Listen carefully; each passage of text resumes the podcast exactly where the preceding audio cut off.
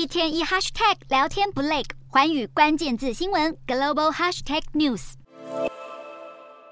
最强雪巴人征服世界第一高峰圣母峰次数最多的人就是他，来自尼泊尔的雪巴人卡米瑞塔。瑞塔一九七零年出生在喜马拉雅山村庄泰姆，而这个地方又被誉为是登山者的摇篮。瑞塔在成长的过程中，看着父亲啊兄长穿上登山装备呢，当探险队的向导。不久后呢，他也跟随他们的脚步，担任向导了。这二十多年来，他已经登顶圣母峰二十七次。雪巴人向来是登山家不可或缺的伙伴。他们负责搬行李啊、氧气瓶，还有帮忙扎营，用他们在高山的知识来帮助登山客完成目标。但大自然总是深不可测，尤其是高山天气说变就变。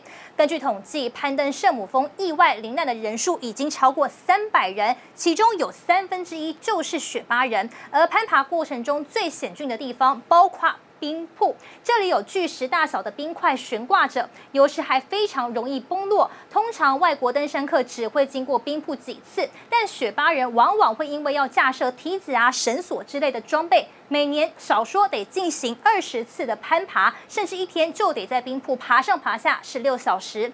以现实层面来看，登山客的确为尼泊尔政府带来不错的收入，因为光是登山的许可证费用就高达一万一千美元，而雪巴向导年收入则大概是在八千到一万美元，这是其他尼泊尔人平均收入的十倍。这也是为什么就算再辛苦，他们宁可冒着生命危险继续做这份工作。